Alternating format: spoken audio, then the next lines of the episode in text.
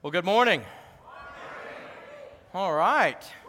Somebody said we need to pull out more chairs. I think we're just fine. We got plenty of room, plenty of room. I'm glad I put some extra chairs out this week, though. So we're so glad uh, that you're here today. Um, there's no better day to come uh, in the year to worship our, our Savior because of what this day means and what this day holds, and and that this is... This is where we celebrate the resurrection. If there wasn't this day, we would have zero reason to even be here. And so to me, this is my favorite week. Um, and so um, as we are getting ready to, to dive into the Word today, um, I see that there's lots of new faces. I want to I want to encourage you, um, don't let this just be an isolated day. This is a launching pad.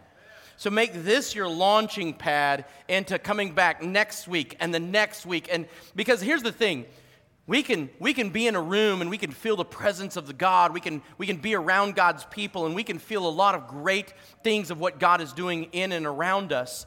And here's the thing, if you would give yourself over to the Lord for an entire year, give sell out and surrender to Him and give Him everything you've got, you won't even recognize the person you are in a year. And then you've started something and you don't want to stop. How many of you have heard that before and that's what's happened in your own life? I mean, that's what we say that all the time here at Living Waters, like give it give it a year and see what happens, or thirty-eight days, Philip, thirty-nine, forty-two, however many days. I mean, it's like, you're like, man, everything changed, right? So So uh, welcome to Second Chance Sunday. This is one of my favorite sermons. Um, it's it's not, I, I don't preach the same sermon ever, but Second Chance Sunday is all about second chances in life. And I don't, every one of us here has needed a second chance, a third chance. And Second Chance Sunday is just another way of, if you've come here for your one thousand nine hundred thirteenth chance, you're in the right place, because the God that we serve is the God of second, third, fourth, nine hundred ninety-nine chances.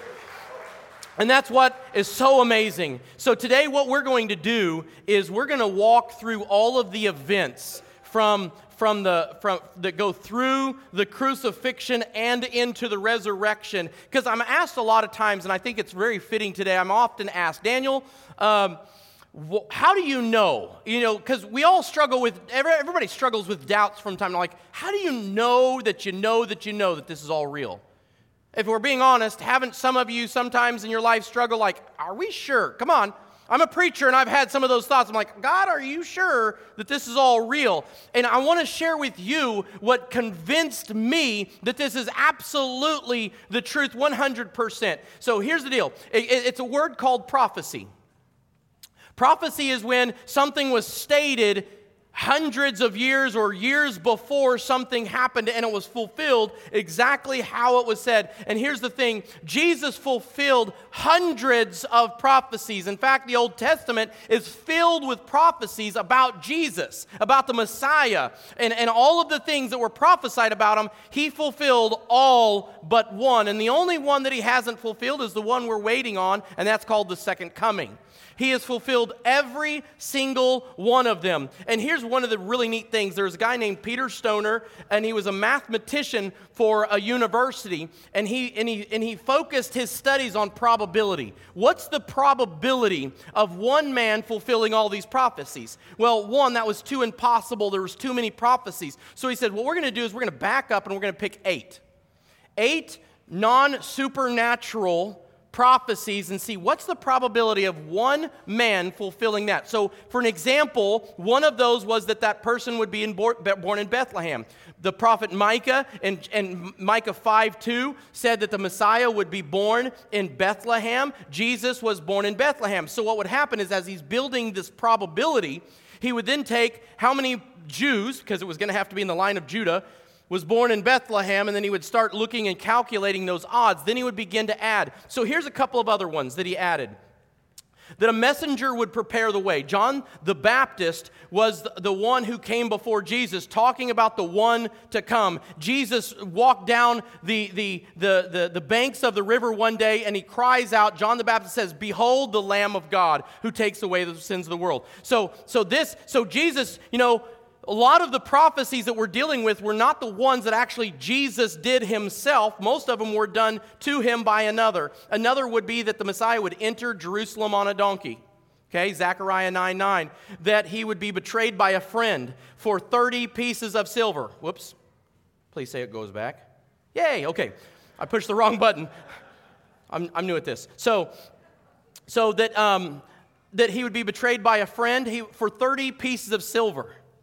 See, that's pretty specific, isn't it? It's not just betrayed. It was betrayed for thirty. This prophecy was five hundred years before Jesus was even born, that there was a prophecy that he was going to be betrayed for exactly thirty pieces of silver.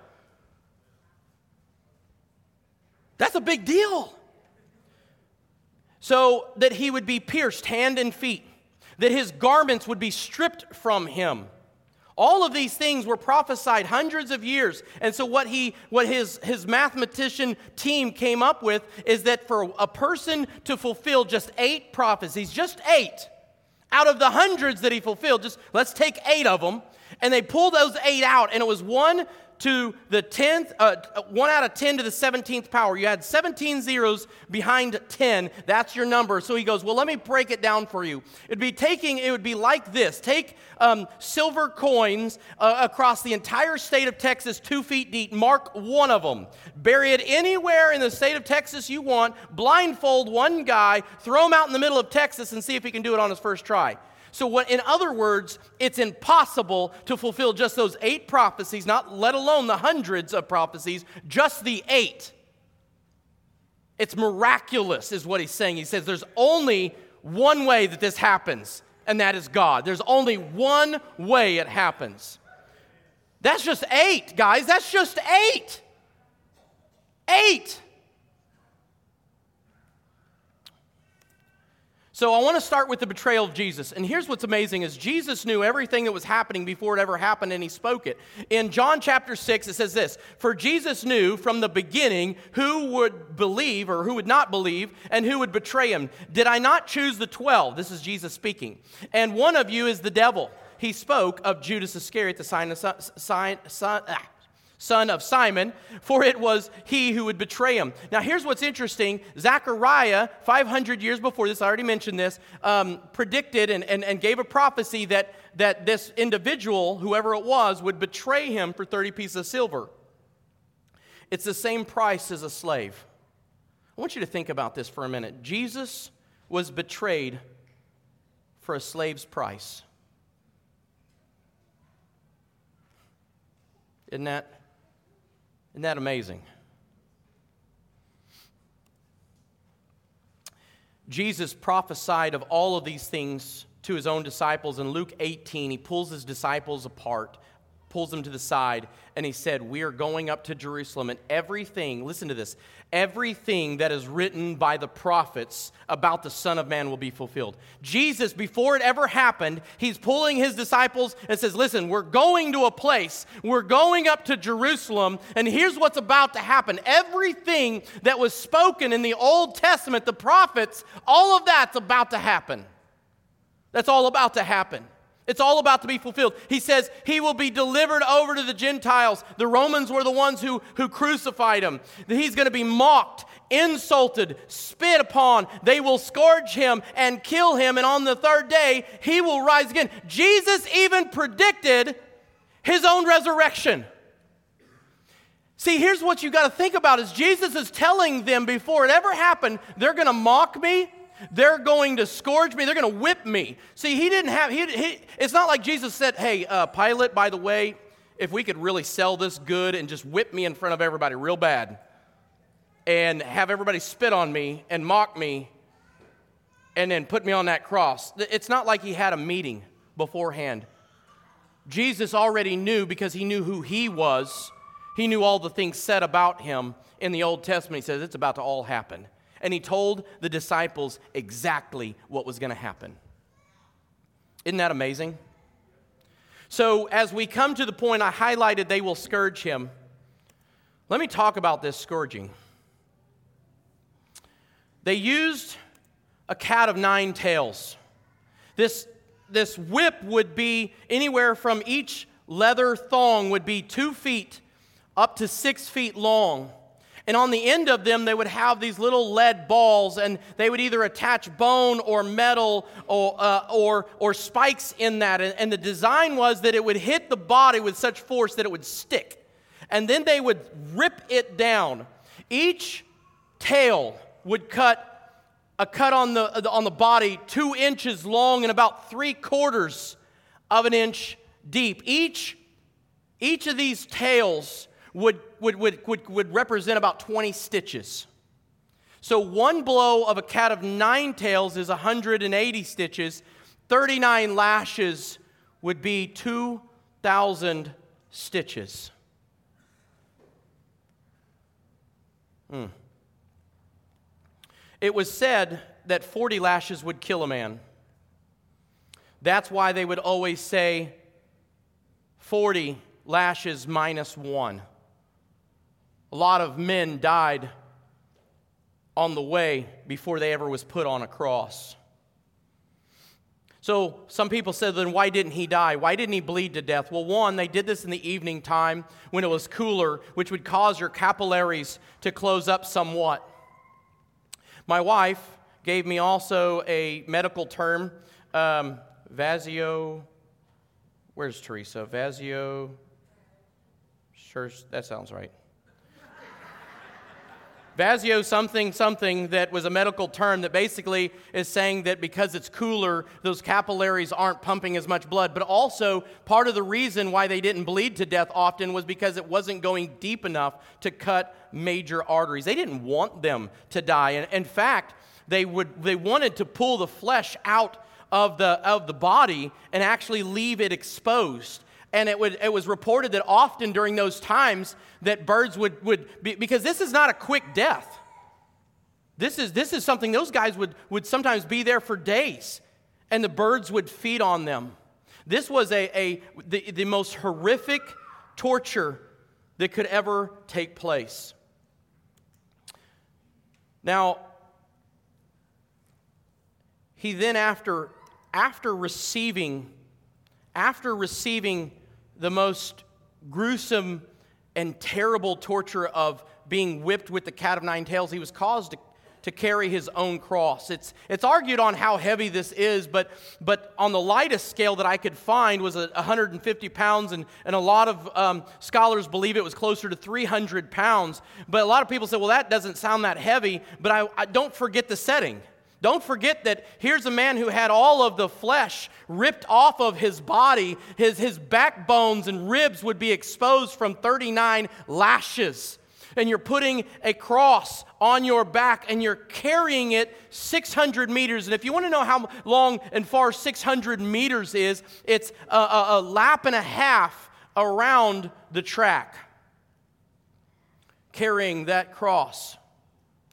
Jesus even told his disciples in Matthew sixteen, he says this, "If anyone desires to come after me, let him deny himself and take up his cross." The disciples wouldn't have had a clue what this meant. Imagine at that time when they're hearing this, they wouldn't have understood yet what he's talking about. Take up his cross. Jesus lived that scripture out before us for us to follow. If anyone would come after me, if anybody would follow me, let him deny himself, take up the cross. Well, what does that mean to take up your cross? Well, maybe maybe you you were diagnosed with something and, and you're going to have to walk through life with that. Maybe that's the cross that you're going to carry. Maybe you were mistreated. Maybe you were abused in some way. Maybe you have a physical pain. Maybe there's a great struggle that you have. But he's telling us in this world, we're going to have trouble. As a Christian, there's going to be days where I'm taking up that cross of suffering and grief, whatever it may be, and I'm called to carry it. He says, whoever, whoever desires to save his life will lose it. But whoever loses his life for my sake will find it.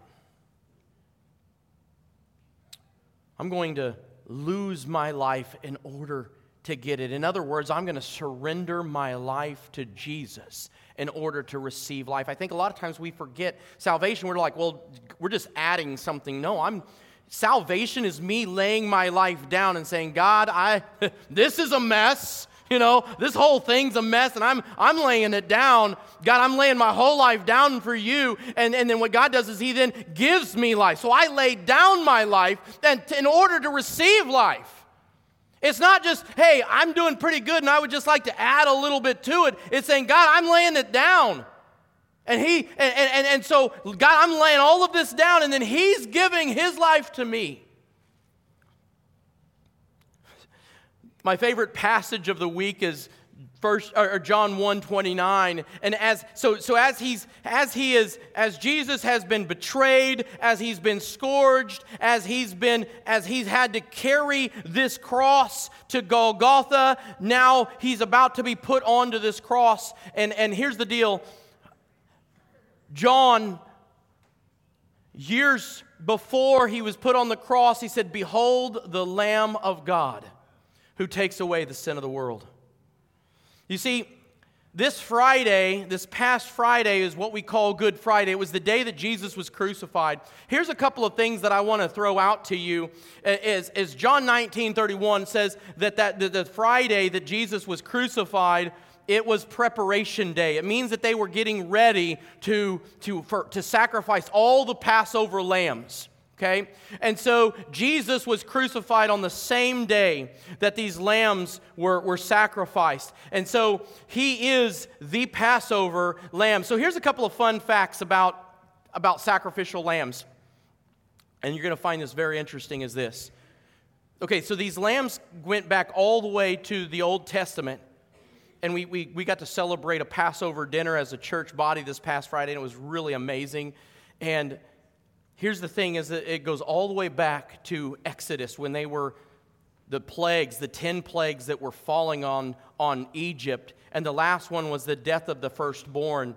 And the only way for you to have that angel of death pass over your house was if you sacrificed a lamb and you put its blood over the door frames of your door and over the window, and that angel passed over and did not strike your house.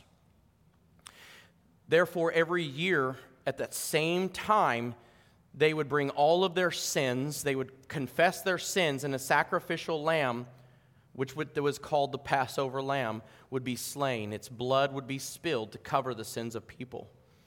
On the same night they did that was the same night Jesus was on the cross. So all the lambs used for Passover were born. Does anybody want to guess what town they were born in and raised? Bethlehem. So in Bethlehem was where all the lambs for Passover was born and raised. Guess where Jesus was born? In Bethlehem. Isn't that amazing? The Passover lamb. All right. So all the lambs entered Jerusalem through a certain gate in Jerusalem. So Jerusalem was surrounded by different gates. They all entered in by the sheep gate. Guess where Jesus entered in on Palm Sunday? He entered on that donkey. We call it the triumphant entry through what? The sheep gate. The sheep gate. Isn't that pretty awesome? And so not only that, but all lambs were sacrificed on that Friday prior to the Sabbath, and Jesus was. At the same exact time they were sacrificing the lambs, Jesus was on the cross. Here's a piece that I didn't share with on Friday is this, is that after all the lambs were sacrificed, it was custom that the high priest, after a last lamb was sacrificed, he would put his hands up and he would say, "It is finished." Jesus on the cross, last words he spoke as he gave up his spirit, "It is finished." So Jesus comes, and now we find himself being attached to the cross. So in Psalm twenty-two, this would have been written approximately a thousand years, a thousand years before Jesus was born. And this was written eight hundred years before the Romans even thought up the idea of the cross and crucifixion. This was predicted before any of that even was thought up. And King David wrote, "My enemies surround me like a pack of dogs. An evil gang closes in on me. They have pierced my hands and feet. I can count my bones. My enemies stare at me and gloat. They divide my garments among themselves and throw dice for my clothing." A thousand years before Jesus was crucified on the cross.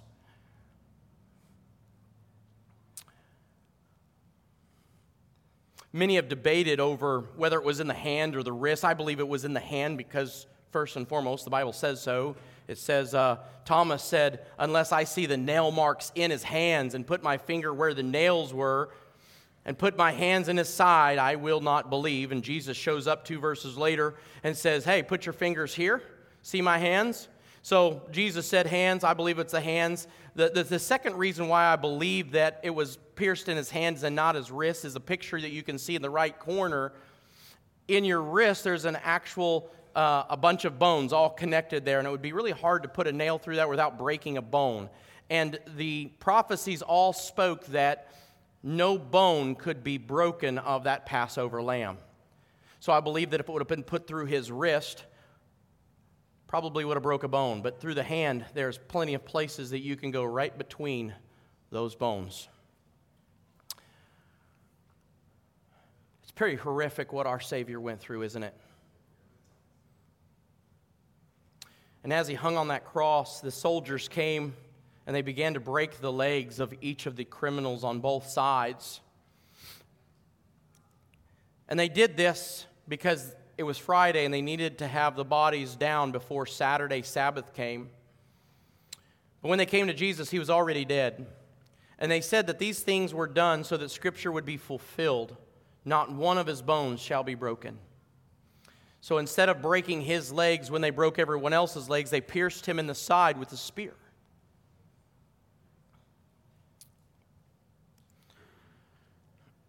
One of my favorite parts of the whole entire story is there's two criminals on both sides.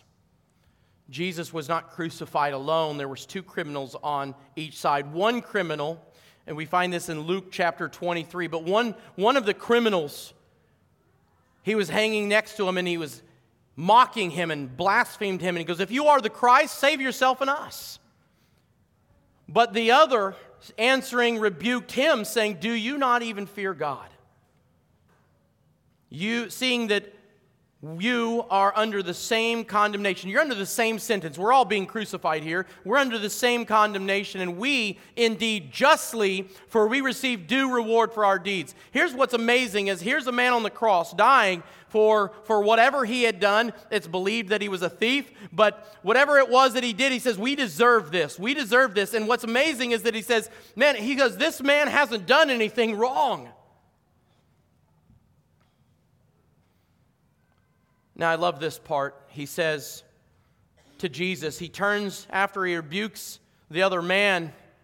And I want you to think about this. Everybody, there were so many people in the crowd mocking Jesus. So the one criminal joins the crowd.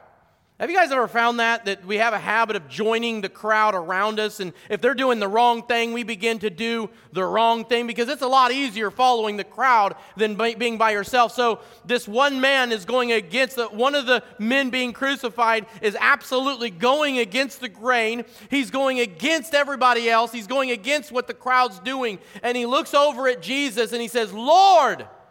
Guys, I want you to see that word. He right out of the gate calls him Lord. Lord. See, he knows who Jesus is, and he knows who he is. He knows that this is a man who's, who is who he said he is. And that's what's remarkable about this. When you look in the book of Romans, in ten nine, it says this: "If you confess with your mouth, Jesus is Lord, and believe in your heart that God raised him from the dead, you shall be saved." Here's a man on a cross, dying on his last hour. My friends, this is his last hour of life. His last hour. His, his last day on earth. And he looks over and he says, "Lord." Now, for you to call someone Lord would mean that you understand that who they are on the authority chart and who you are. To make someone Lord, you have submitted and surrendered your life under their authority. In the military, it's pretty easy, because if you don't do that, then you'll be in a lot of trouble. But I find it that outside of that realm, I find that a lot of people really struggle with actually submitting their life to God, surrendering their life. Haven't you found that? Same thing, that it's it's kind of hard to just give your life over to God. It's hard to just say, okay, God, it's all yours. And that's exactly what this is. That's exactly what we're talking about. He's saying, Lord, remember me when you get to your kingdom. See, he's already confessed his sin, right? We're, we are here because we deserve this. Think about Jesus, all the pain that he's endured up to this point. He's been falsely, he's been betrayed by a friend, falsely arrested, went through a, a sham of a court system. He's been flogged, mocked, spit upon, carried a cross, nailed to a cross, put up on there, and now they've ripped his clothes off and they've auctioned him off to whoever's sitting around. And he still takes time to offer eternal life to somebody. Huh? Come on now, right? Think about that. Here's a man who didn't deserve salvation. He's on a cross. He says, I deserve this kind of a death. I deserve this. And yet, he would do what any of us do in our last moment. If you knew that you were dying this very moment, we'd all be on our face right now saying, God, please save me. Remember me in you, when, when we, when, in your kingdom. When you get there, Lord, remember me. And here's what's so amazing is that if it was you or me, a lot of us probably sitting there, if we were in Jesus' place, we would probably honestly say, you know what? Forget it. None of you are worth it. I mean, isn't that how a lot of us feel, is I'm not worthy to receive this? Don't, I mean, that's when I run into a lot of people saying, man, I just don't feel worthy of being forgiven. I don't feel worthy of salvation. I don't feel worthy of being saved. And here's the deal. This man is a great example. He wasn't worthy of it. I'm not worthy of it. You're not worthy of it. That's not the point. The point is it's offered anyways. It's not about your worthiness. It's about the worthiness of God. See, it's all about Him. Salvation is about Him, not you. It's not about how bad you are or what you've done in life or that you don't deserve it. The point is, is none of us deserve it, but He offers it because He is worthy, and that's what He wants to do. He wants to offer salvation. He wants to give healing. He wants to restore your life. He wants to forgive you. It's about Him. And we make it about us. Well, if you make it about you, then it's, you're always going to feel unworthy. If you make it about you, you're never going to feel good enough. It's not the point. Jesus is the point. He's the whole point. He's the whole point. And this is my favorite story, and there's not an Easter that I've ever preached that I haven't mentioned this story. And Jesus looks over, and what's so amazing is the different phrases that Jesus used. One of the phrases that, one of the, he only makes like four or five different statements on the cross. One of them was, Lord, forgive them, for they know not what they do. Can you imagine? They're all spitting. If, if any of us, we would probably not be praying for the forgiveness of those who crucified us, beat us, stripped us naked in front of everybody. I mean, can you imagine all of those things? And they're mocking you, spitting on you, hitting you, and, and you'll be like, I am not praying for that. Lord, if there's a lot of people that I'm okay with you forgiving, these, I, I want them to have a s- special spot in the depths of hell for them. And yet Jesus is saying, Father, forgive them, for they know not what they do. Here's the deal. You know how many times Jesus has prayed that for us? Forgive that young man. He does not know what he's doing. Right? How many times do you think our Savior prayed that for you? He's prayed that for me. Father, forgive them. They don't know what they're doing. They don't understand the implications of the foolishness that they're engaging in. God, forgive them. And especially for our youth. Like that's like not even, that's probably multiple times a day. Lord, oh, Father, forgive. Oh, I, I didn't even get it out. Forgive. I'm just going to hit copy and paste, copy and paste, copy and paste, copy and paste.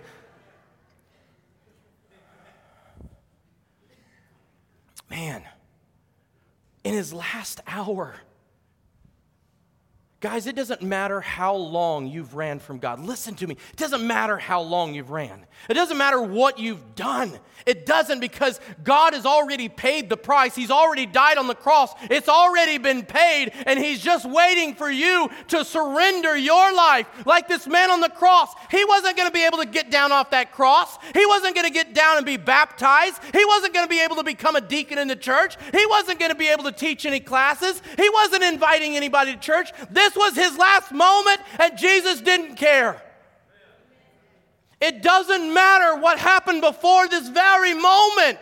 What matters is what you do in the moment. Will you surrender yourself to Jesus, or will you keep doing it your own way that's not working? As he hung up on the cross, something so important that I want to make sure that we don't miss, and something that's often, often um, missed is this. The tearing of the veil.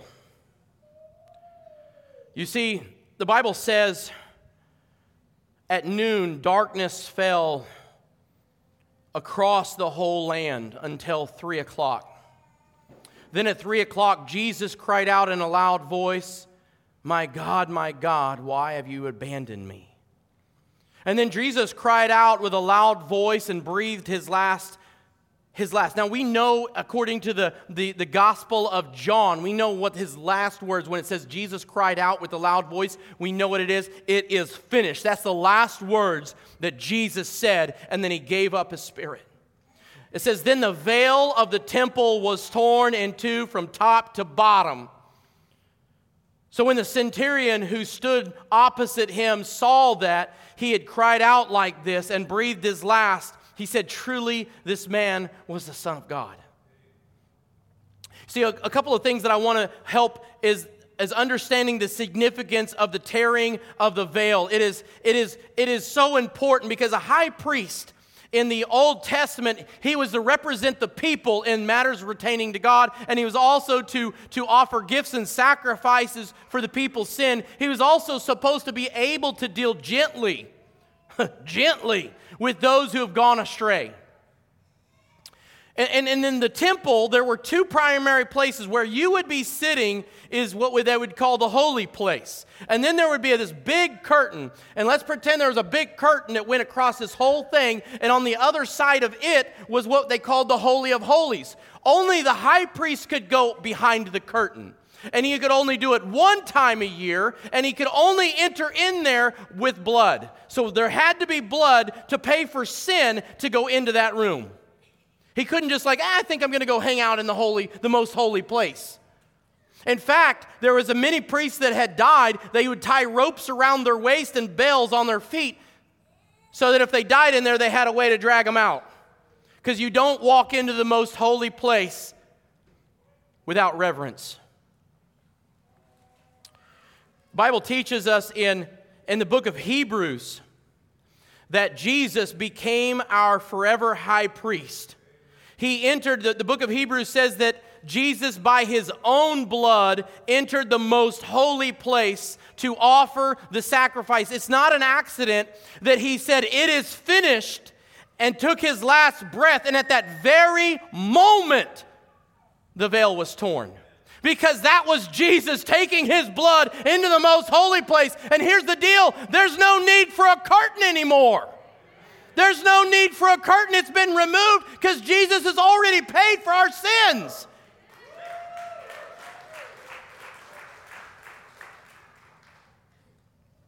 It's so amazing. So there's no need to offer those same sacrifices over and over and over again. It is finished. It is finished. He entered the most holy place to offer his own sacrifice once for all. That once for all is because he doesn't, he doesn't need to go back to the cross and do it all over again. He did it once. He did it once for all. He paid for, uh, uh, he paid. And so here's, here's when he ripped that curtain. That's separated. So God, the, the Spirit of God would, would reside in, behind that curtain. But here's what happens. Now, the Bible says now that he has ushered in the new covenant, God now lives in you. That's why the Bible says that we are now the temple of God. He, when you ask God, when you, when you are saved, the Bible says that you were sealed with the Holy Spirit, guaranteeing your inheritance. That's in the book of Ephesians. And so what happens is when I ask the Lord to forgive me of my sin and to save me, I surrender my life. He then gives me life. So I surrender life to be given life, and He gives me His life. And He resides in my heart. When somebody says, how do you know? I know because I know there's God living in here. I was a mess, and I was not like I am today. Somebody's like, you're good. I'm not good. God's good. And He's just doing something that's working in this.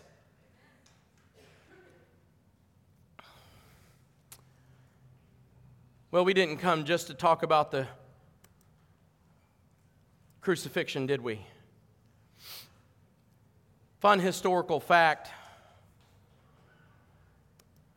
A couple of historical facts that I want to share with you is this. Jesus was a real live historical figure. I've had all kinds of different people who, who don't believe in God, and that's okay. They don't have to, but here's the reality. A couple things that they need to keep in mind. You can't make Jesus not a historical figure. He was a real live guy. It wasn't a cartoon. This isn't something that somebody made up. Everyone, he's he's a, he was a historical person, and it was historical fact that he's alive. It was a historical fact that he was crucified on a Roman cross. That you could go to the Roman. Josephus was a a, a, a historian of that time. Also, here's a historical fact that when they went to the tomb, it was empty. That's a fact. Now, what you believe about that fact and what you do with that fact, you're going to have to decide what you do with it. So on one side, you, you can believe that twelve fishermen came and overpowered centurion soldiers trained from childhood to kill people, that these fishermen with fishing poles overtook them and took the body out. You can believe that if you want to, or that it is exactly what it said. Josh McDowell, I love how he puts this. Josh McDowell, um, he, he wrote a book called More Than a Carpenter, and he makes this argument that Jesus is one of three things. He's either Lord, liar, or a lunatic. He's either Lord, liar, or a lunatic. So one, a liar. Every, every lie I've ever heard is usually to get out of trouble. Have you guys ever noticed that? If your kid is going to lie to you, it's because they're wanting to get out of trouble. Have you ever, has any of you parents ever had a kid lie to you to get into trouble? I mean, like, like, like I'm going to lie to get, I want to get in trouble today. No, we lie to get out of trouble. Would you ever lie to be crucified on a cross? Would you ever, and, and even more so, I've never met anybody who was willing to die for their lie. So to me, I think that Jesus being, because he Jesus said who he was. He says, I am the Messiah. I am the way, the truth, and life. I am the resurrection and the life. Jesus didn't play around with words. He told people exactly who he was. So here's the reality is he's exactly who he said he is, or he's a liar. And if he's a liar, why would you die for a lie when you didn't have to? At that point, I'd be like, I'm just kidding. I know it was a terrible joke. I'm sorry. No. He died for it. Not only him, but his disciples, or he's a lunatic. And here's the real, here's the thing is that there's no greater, larger religion in the entire world than Christianity. Do we not know the difference between a sane person and an insane person? In fact, you think about it, Jesus, all the people loved him. They loved his teachings. The religious people didn't. And in fact, the churchy people back then didn't. That, that's why a lot of churches aren't growing is because they're churchy. Churches need to stop being churchy. They need to start being like Jesus. Amen?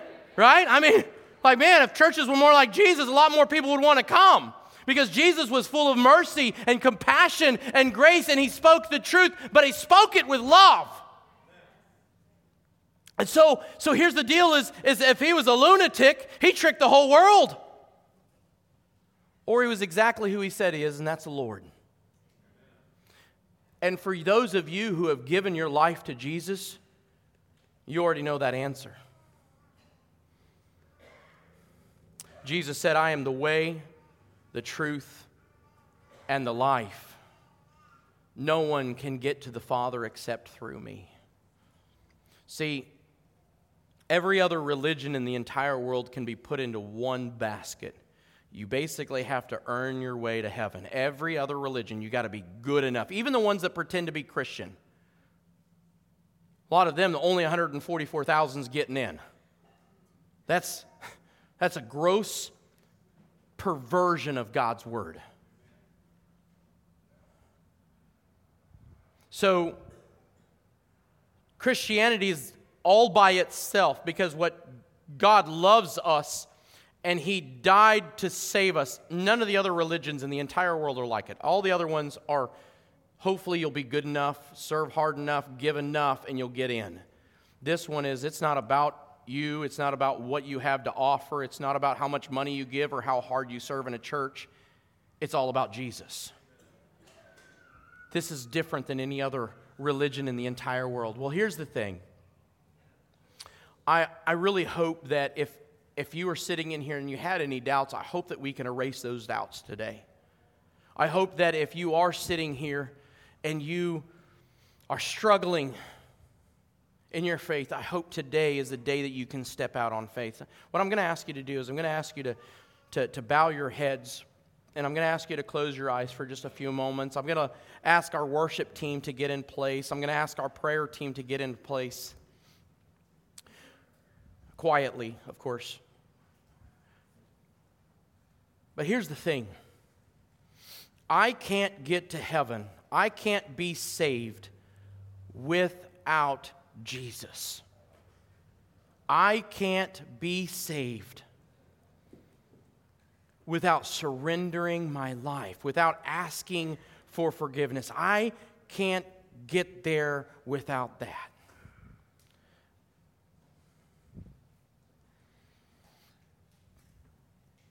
And maybe today you walked in and maybe you were like, I just don't know if I believe all this stuff yet.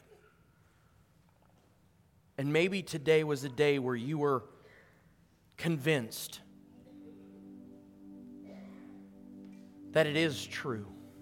The Bible says it's the truth that sets us free. Maybe you've tried a whole bunch of other things in your life. Maybe all the way up to today you've tried it on your own. You've tried programs and you've tried this and you've tried that, and maybe today is that day that you came here and you said, you know what, I want to I want a second chance at life, and I want to give my life to Jesus. There's nothing more powerful than a resurrected life. The Bible says that before Christ we were dead. We were dead in our sin. We were dead in our anger. We were dead in our bitterness. We were dead in our fear. We were dead in our anger. We were, we were dead in our addiction. But when we receive Christ, the Bible says you were dead, but now because of His rich mercy, you were made alive.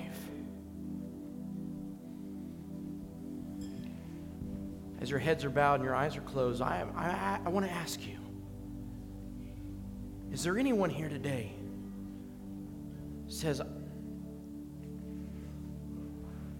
I need that second chance at life.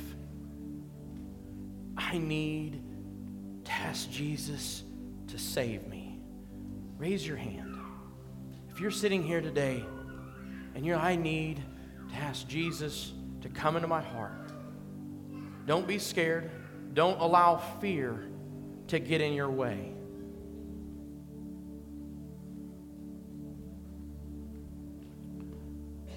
Amen. Young man, I want you to come on up here, buddy. Yeah, come on. I love kids. They're not afraid. This young man just wants to accept Jesus. Come on. Scott, would you would you visit with this young man? Is, is there anyone else? Children aren't afraid to give their lives to Jesus. Says if we don't come like a like a childlike faith. Come on, brother. Come on. We want to we want to make sure that we don't walk out of this, this place without receiving Jesus as our Savior. Is anyone else? Anyone else? You feel like today is the day I need to give myself to Jesus. We have our teams up here. We're willing to talk with you.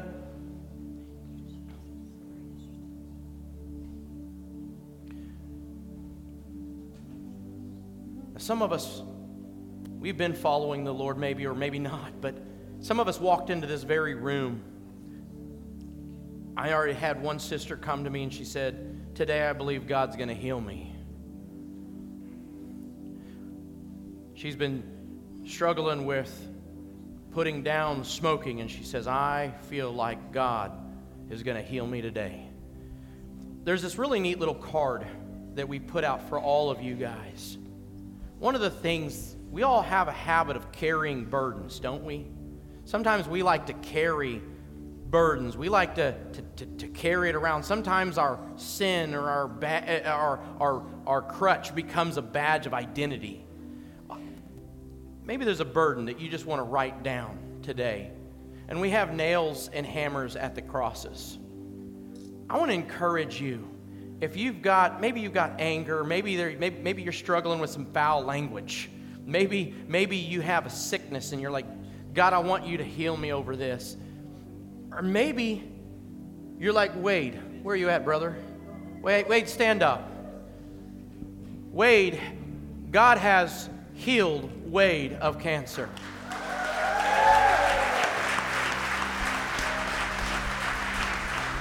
He was filled with cancer, and he shows up to get chemo, and they said, we can't find it. It's a miracle.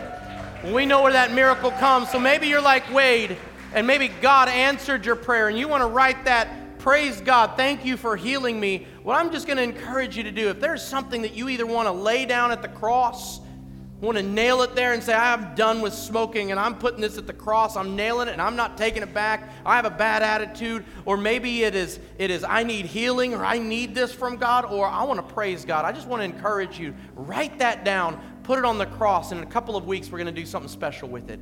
So right now, if there's something, whether you want to praise God, write that praise on there. If there's something that you specifically want to pray, right now you say, God, I want to I want to pray that you will do this. Do this thing for me. Or God, I'm carrying a burden and I need that to go. Anytime for the rest of this service, feel free to grab a pen. There's pens all around you. There's going to be some pens up here. There's hammers and nails. Our prayer team is right here ready to pray with anyone who needs prayer. Let this be a launching pad for what God has next for you.